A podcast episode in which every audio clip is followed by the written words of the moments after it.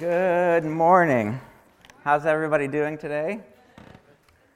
Greetings from Vandalia.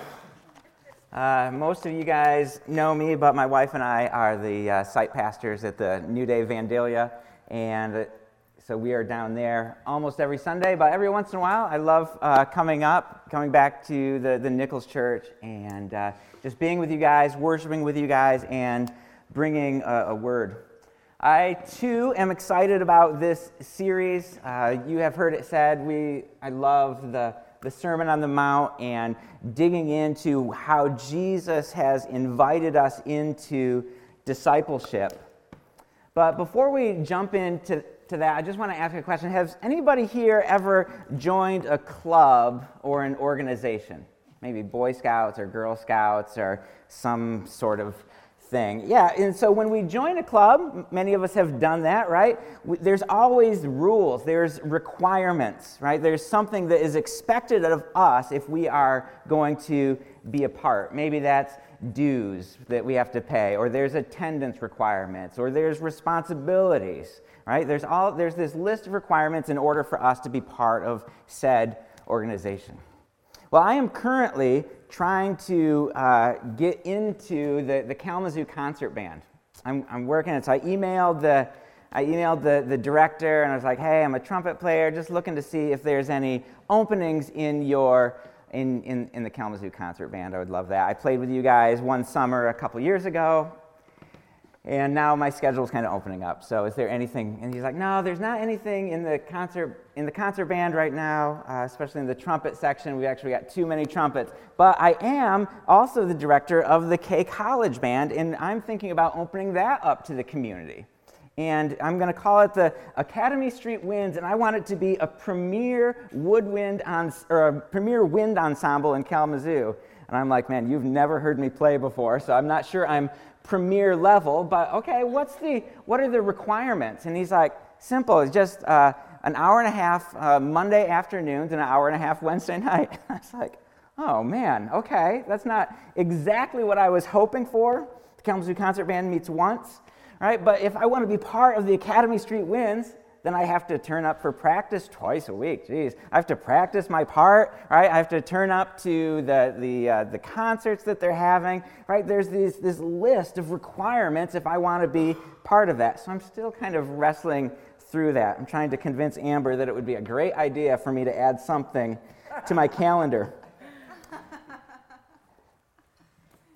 But there's these requirements, right? And we all understand that. And when we look at the Sermon on the Mount, which Jesus preached here, and we have it recorded in Matthew 5 through 7. Really, this sermon answers the question what are the expectations of disciples of Jesus? All right, I want to follow you, Jesus. You know, I know what it means to follow Moses, but what does it mean to follow you? And so Jesus lays it all out there. And the good news is on the other side of of following Jesus is abundant life, is, is fullness of, of life, it is joy, it is peace, it is hope in, in the promise of eternity with our Father. But the cost is high. According to Jesus, the cost is our entire life. And he very clearly in the Gospels says, Are you willing to count the cost to follow me? And some people, as they're listening to Jesus as he's preaching throughout Galilee and throughout Palestine, there, they think that maybe Jesus has come to, to get rid of the law. He talks like a crazy person sometimes, right? But he is very clear. He did not come to uh, get rid of the law, but he came to fulfill the law. He came to, to show uh, an example of what the law really means and how we can experience this life that was promised in the law, yet somehow we all fall short of. And so Jesus is explaining, I didn't come to ab- abolish the law, but to fulfill it. And he gathers his disciples around him and he gives them these instructions. And so this is Matthew 5 19 and 20, just two verses before our actual text for today. I have to turn this on. That's going to help. Let's try. So Jesus gathers his disciples together, he sits them down, and says, Therefore, anyone who sets one of the least of these commands and teaches uh, others accordingly will be called least in the kingdom of heaven. But whoever practices and teaches these commands will be called great in the kingdom of heaven. Right, so Jesus is not getting rid of the commands. He's not saying it's not a big deal. My grace is so massive that you just do whatever you want. Forget the law. No, no, no. He says if you abandon the law, if you don't take these commandments to heart and you teach other people not to worry about it, you're going to be called least in the kingdom of heaven. But if you practice them, if this becomes your way of life, if you follow the way of the cross, then you will be called great in the kingdom of heaven. Right? And the disciples are probably like, okay, awesome. I want to be great in the kingdom of heaven. I want this life that you promised me. And so he continues on in verse 20. Jesus says, For I tell you that unless your righteousness surpasses that of the Pharisees and the teachers of the law, you will certainly not enter the kingdom of heaven. And we have read that. If you've been in the church for a while, maybe you've read that a hundred times, a thousand times. I have no idea. And so we just kind of go, okay, yeah, righteousness needs to surpass that of the Pharisees and the teachers. But all of the disciples sitting around Jesus, their jaws would have dropped. What are you talking about? Our righteousness needs to surpass that of the Pharisees and the teachers of the law or the, the scribes. Right? They knew who these people were. They knew that the Pharisees were members of this movement that was devoted to the, the scrupulous uh, observance of God's law. They believe that if, if we can obey the law and if all of Israel can be really good at obeying the law, then God is going to look down. He's going to be pleased. He's going to send his Messiah. He's going to overthrow Rome and restore Israel back to our rightful place to be co rulers and co reigners with God on the earth and be a blessing to all the nations.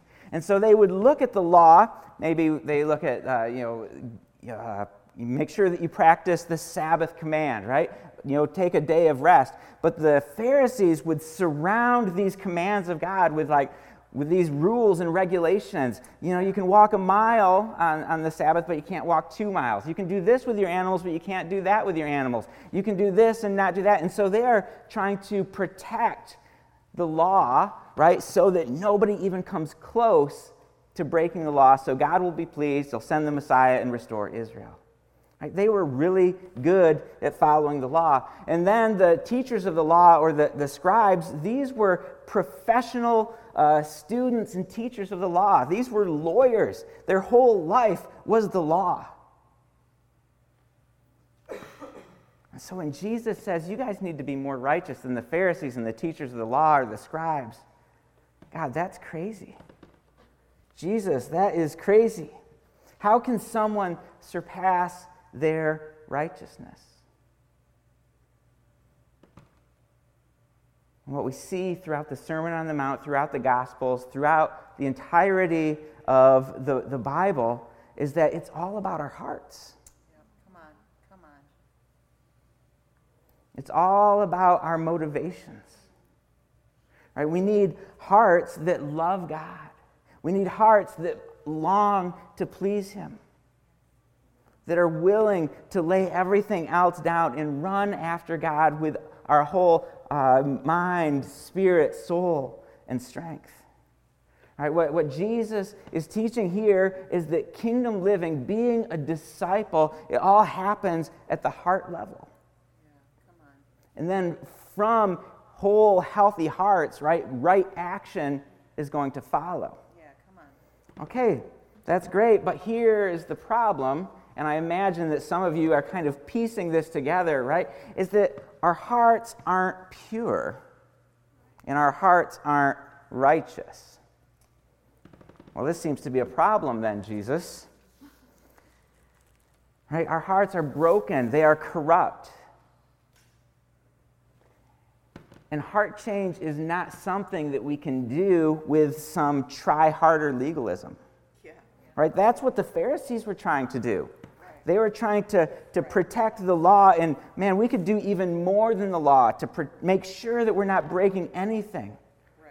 Right? And Jesus says, well, you got to be way better than the Pharisees. And so we can't do it on our own.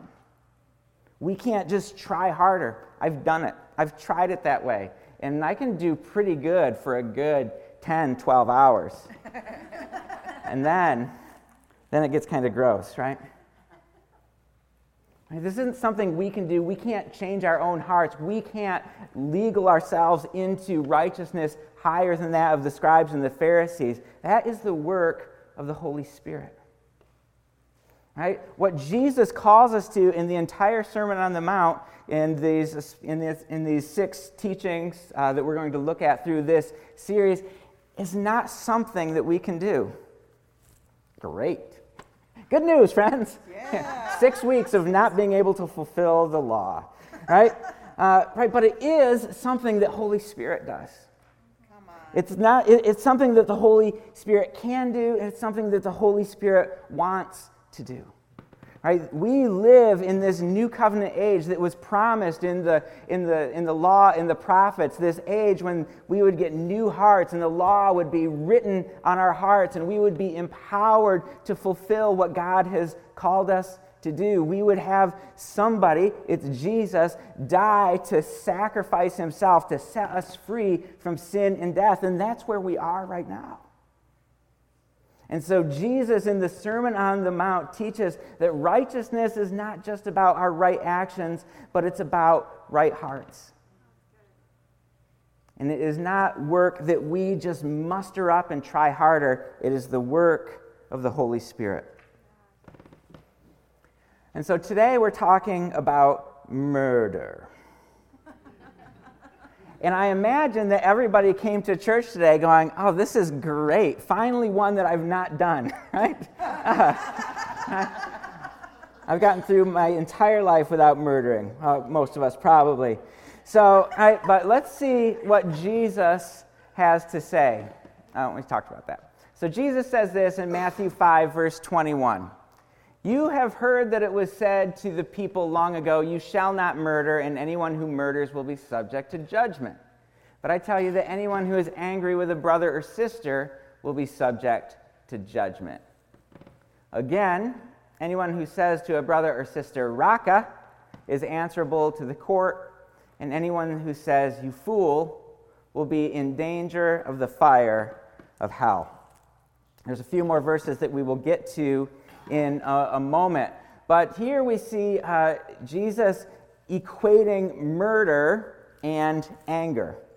Uh, and then talking about some of these words that we say. And raca uh, is not a word that we're familiar with. It's an Aramaic word, and I'm not quite sure why the NIV translators decided to keep this Aramaic word in here, uh, but they did.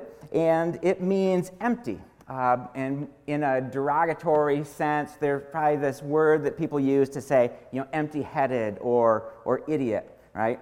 Or, and then, so Jesus is saying, anybody who says their brother or sister, you idiot, is answerable to the court. Anyone who says, you fool, will be in danger of fire. And these words aren't like uncommon or particularly vulgar in this, in this culture or in our culture. Right? We even see Jesus call somebody foolish at the end of Matthew's gospel in chapter 23. But what we see Jesus talking about, what the, the author of, of Matthew is saying here, is that these suggest they are coming from this attitude of anger, this attitude of angry contempt. Right? There, this, these, this language and this hatred is, is coming up from this place of, of pride and arrogance and selfishness and, and a thirst for revenge. Because it's pretty easy for us to, to not murder normally. right? But murder doesn't really, it doesn't happen in a vacuum. It's not like you're just walking down the street, right? And then you're like, ah, murder, right? It's like murder okay? Uh, so murder comes from this turmoil inside of us, right? It's this anger and this hatred and this pride and oftentimes fear that causes that brings about murder right and jesus is saying it's not just the act of murder that's a problem it's that inside it's that grossness that is swirling around inside of you Come on, that's good. Right? We all know that uh, murder is wrong and that there are going to be consequences, right? You're going to get arrested and you're going to be taken to court and you're going to get sentenced, right? There is judgment when you commit murder. But what, but what Jesus says here is that while anger might not be able to be proven in court, that's probably much more challenging to, to prove anger in court, but Jesus, but God the Father sees. He sees what's going on in our heart. And just like the action of murder will bring about judgment, so will anger in your hearts. That's pretty harsh. It's pretty harsh, Jesus, because I get angry a lot. How can you equate anger with murder? But Jesus doesn't pull back. He doesn't give any qualifiers. He doesn't give any examples of righteous anger. Nothing. It's just a one to one ratio. And we could spend some time arguing about, you know, is our anger good or is it bad anger? But Jesus' teaching here is incredibly clear. We must purge anger from our hearts as quickly and aggressively as we keep ourselves from murder. We must purge anger from our hearts as quickly and aggressively as we keep ourselves from murder. And yes, there are places in the Bible that we could go and look for righteous anger. Jeremiah 6:11, Jeremiah 15:15, and then Ephesians 4:26 all talk about this. And Martin uh, Martin Luther actually talks about this righteous anger. He calls it permissible anger. And he says that permissible anger is an anger of love one that wishes no one any evil, one that is friendly to the person but hostile to the sin. That's good. That's good. But I'm willing to bet that as you're driving to work and somebody cuts you off, it is not righteous anger. It is not permissible anger that rises up inside you, right? You're mad because they're in your way. You know, I'm guessing that when you're angry with your boss, it's not because you are righteous and you, you, uh, right, you uh, don't wish him any evil, right? It's that this, he's holding you back, right? He's getting in your way. He doesn't understand how busy I am. He doesn't understand how hard my life is. When you're mad at your, your spouse or you're mad at your kids, it's most likely not righteous anger that is riling up inside of you. And a 21st theologian, John Stott, says anger and insult are ugly symptoms of a desire to get rid of somebody who stands in our way. That's why you're mad at the person that cuts you off. That's why you're mad at your boss. That's why you're mad at your husband or your wife. That's why you're mad at your kids because they're getting in the way of your expectations. They're getting in the way of what you thought your life or your day was going to look like. Because we often see ourselves as the center of the universe. Come on.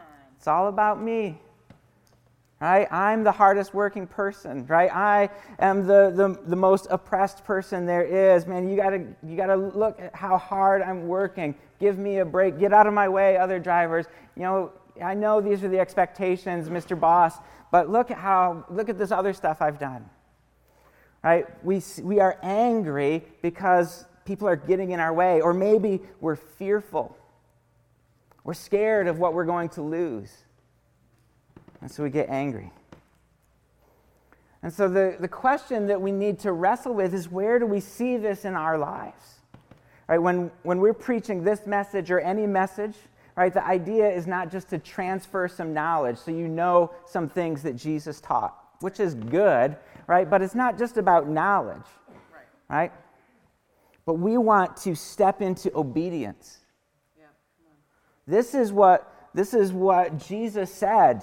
This is what Jesus called his disciples to. And so what does that mean for me? How does this affect me?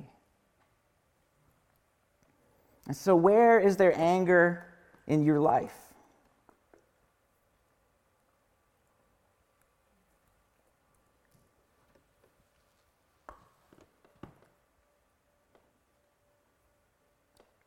There can be all sorts of people that make us angry. There can be all sorts of situations that make us angry. But we need to look at it and go, God, what is going on? Anger is a, is a secondary emotion, it arises out of something else, right? It arises out of uh, insecurity, selfishness, pride, and fear. Where are you angry? Where do you find yourself saying, Raca? Maybe out loud or just inside your heart. Could be with family, could be with people in the church. Gross. Could be with people of the other political ideology than you. Could be people on a different socioeconomic spectrum than you're at. It's those crazy people that shop at Walmart. right? Are those highfalutin people shopping at Macy's or wherever. Right? We have these attitudes that we're angry at people and it just comes spilling out. You know, we can see it really easily on, on social media. But we have to go, all right, I'm angry. Why am I angry? What's scaring me? Where am I being selfish? Where have I stopped acting like Jesus, dying to myself, humbling myself to death, even death on a cross? Because when we don't, uh, when we don't analyze our anger, we, uh, we justify it. That's right. We justify it. But Jesus, as we already saw in the, in the Sermon on the Mount in chapter 5 here, he gives us no qualifiers. He gives us no, nothing to, to hang our hat on. Well, it's, I'm angry because of this. Right? He doesn't say, uh, I tell you that anyone who is angry with a brother or sister will be subject to judgment unless that person hurt you on purpose. Then you can be angry. We don't get that. We have to forgive and release this anger. We're to follow in the way of Jesus. Because what we see Jesus do just a few chapters later is Jesus, while he's laying on the ground, while people are pounding spikes through his hands and through his feet, slamming a crown of thorns on, a, on his head, beating his back bloody, what does he do? He says, Father, forgive them because they don't know what they're doing.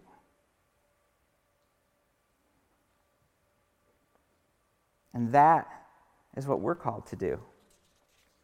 Not to justify our anger, but to forgive because we have been forgiven. And so when we discover anger in our hearts and we recognize it, right, it's not this thing that, that's like, all right, I'm done, I'm out. Look, I, I might as well have committed murder, I'm out, shoot. Right now, when, when we recognize this anger, this thing that Jesus is calling, to, uh, calling us to, to get rid of all anger in our hearts, when we find it, we bring it to the cross. We don't just try to deal with it on our own, but we bring it to Jesus. We lay it before Him. And we practice forgiveness. We refuse to, to hold on to the poison of bitterness. And this is really hard. This is one of those messages that I'll, anytime I talk about forgiveness, I think, man, this preaches so good. Right? It's such, it's, it sounds so good. But man, walking it out in the reality of our lives is so hard.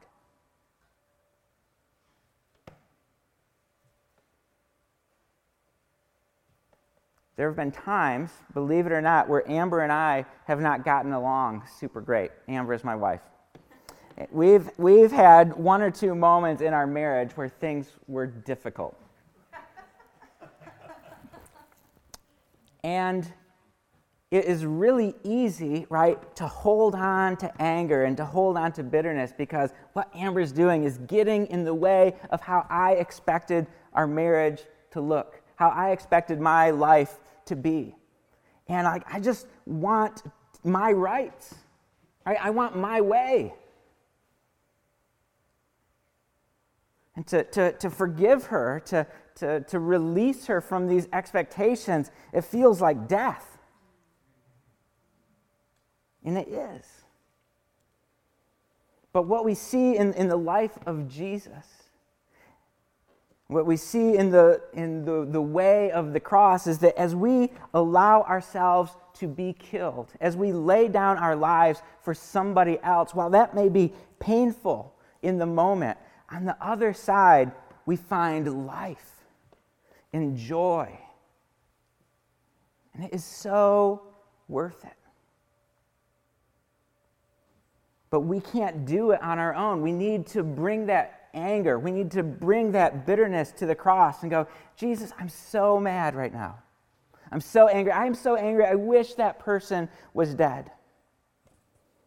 And I can't seem to do anything about it. So I just bring it to you.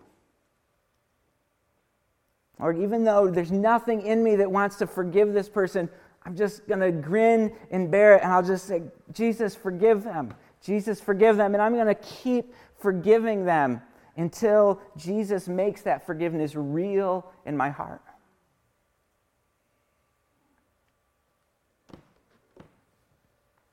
It's the only way to do it. Because right? otherwise, we look at these, this discipleship in the kingdom and go, man, Jesus, I can pretty much handle not murdering, but I cannot deal with the anger because we cannot deal with our brokenness by ourselves, right? We need to seek first the kingdom, which Jesus talks about in uh, chapter 6 of, of the Sermon on, on the Mount. We need to seek first the, the kingdom of, of God, and then everything else will be taken care of. We seek God, we follow Jesus in the way of the cross.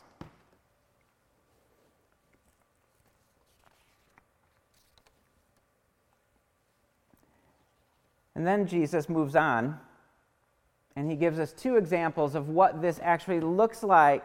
What does this getting rid of our anger look like in the lives of Jesus' followers? And so he says in verse 23 Therefore, if you're offering your gift at the altar and there remember that your brother or sister has something against you, leave your gift there in front of the altar. First go and be reconciled to them, then come and offer your gift. And so, in this example, the situation is actually not about our own anger. Right? Jesus kind of flips the, the script a little bit, but this is about what steps we need to do to reconcile with other people who are angry with us.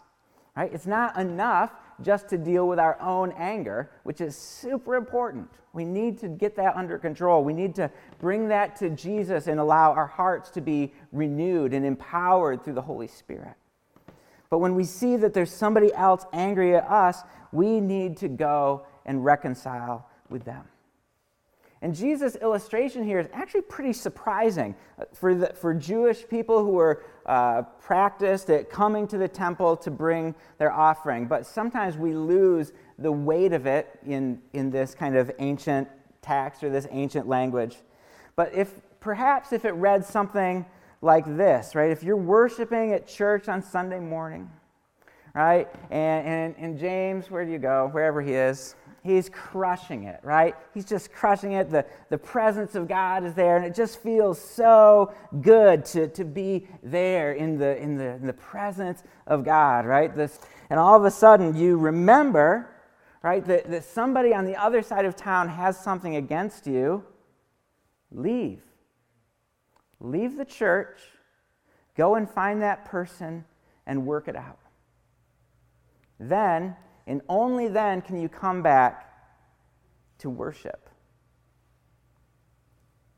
Well, that seems pretty extreme, Jesus. Isn't it enough if I just kind of in my heart go, Jesus, I forgive that person, or I, I hope that they forgive me, or whatever? Apparently not. Apparently, in the middle of worship, if you remember something, you leave. I don't, I don't hope that everybody doesn't leave all at the same time. That would be di- disconcerting, right? But the point is that our priority is to take initiative and to pursue Come on. reconciliation. Come on, that's good. We want to be restored in harmony with people. And Jesus here is talking about a brother or sister, and so somebody within the church, right? And so if they're not here on Sunday morning, go and get, get that thing worked out so that you can worship God. This is a quote from Pastor Cameron. He said, You cannot really worship God if there is unresolved anger in your heart and broken relationships in your life.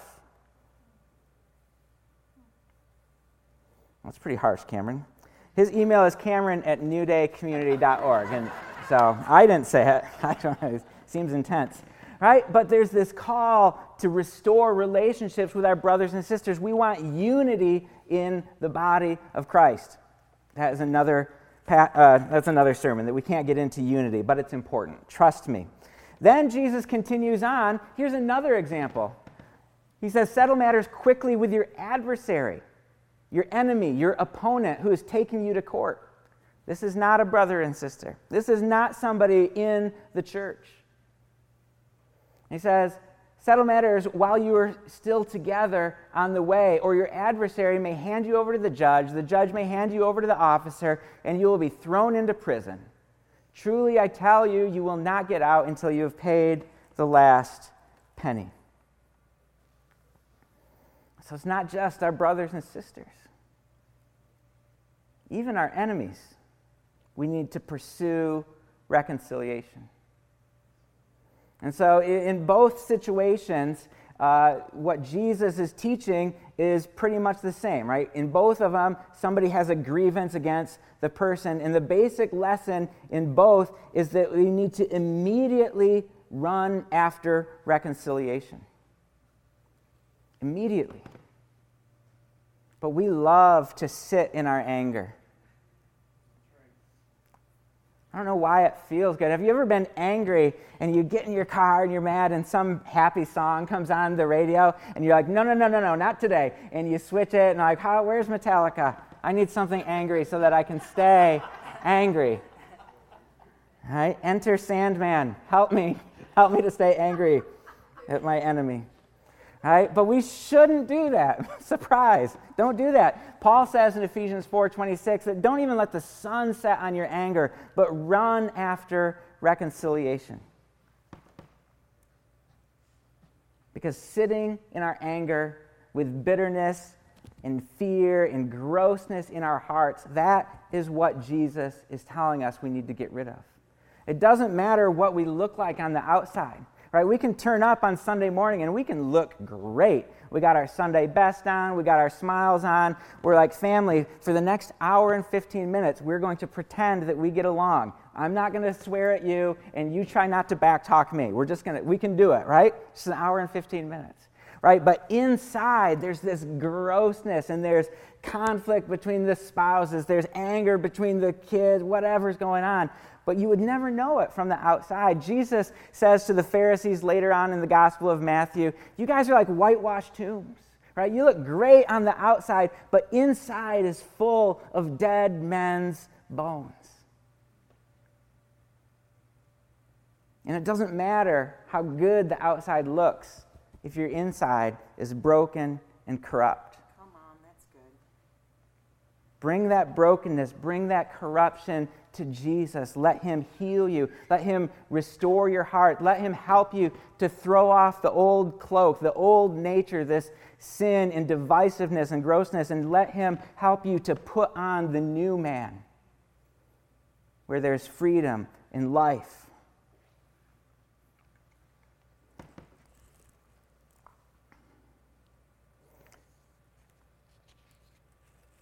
So, how do we respond to this? What do we do? It's a pretty heavy teaching from Jesus.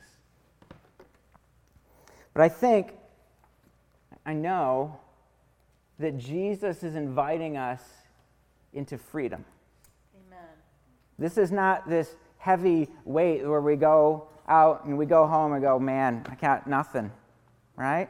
Because we have the answer. It's Jesus. If Jesus doesn't work, we've got nothing. But Jesus doesn't work if we just kind of pay him lip service on Sunday morning.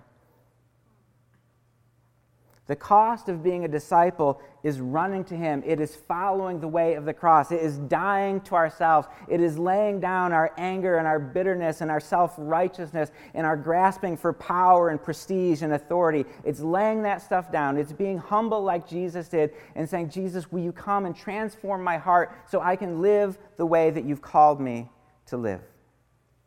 And so I encourage you this week take 10 minutes Take 10 minutes to, to ask Him to show you any anger or bitterness inside of you, anything that's roiling around in your heart. And maybe that is going to be very hard. Man, is there anybody that I'm angry with? Or maybe you're just going to have name after name after name after name, right? We all start somewhere. But write it down and ask, Holy Spirit, will you show me what is behind all this anger? Where am I trying to hold on to my rights? When in the kingdom, I've actually let go of all my rights. And then practice repenting. Father, I repent for however I have contributed to this, this anger, this difficulty, this strained relationship. I forgive them for the way they have hurt me and wounded me. And then ask Holy Spirit, how am I to reconcile in this situation? How am I to, to go to offer an olive branch? To offer forgiveness even when they don't deserve it. The kingdom of God is not just about conforming to the rules. Jesus, here in the Sermon on the Mount, is showing us what discipleship in his kingdom looks like. And as disciples of Jesus, when it comes to anger, when we see it rising up, we must keep ourselves from that anger as quickly and aggressively as we keep ourselves from murder. All right, would you stand with me? I'm just going to close in prayer. Father God, we love you. And Lord, we just confess that we have broken hearts. Lord, we confess that we are angry sometimes. We confess that we might be angry right now. And we give that to you.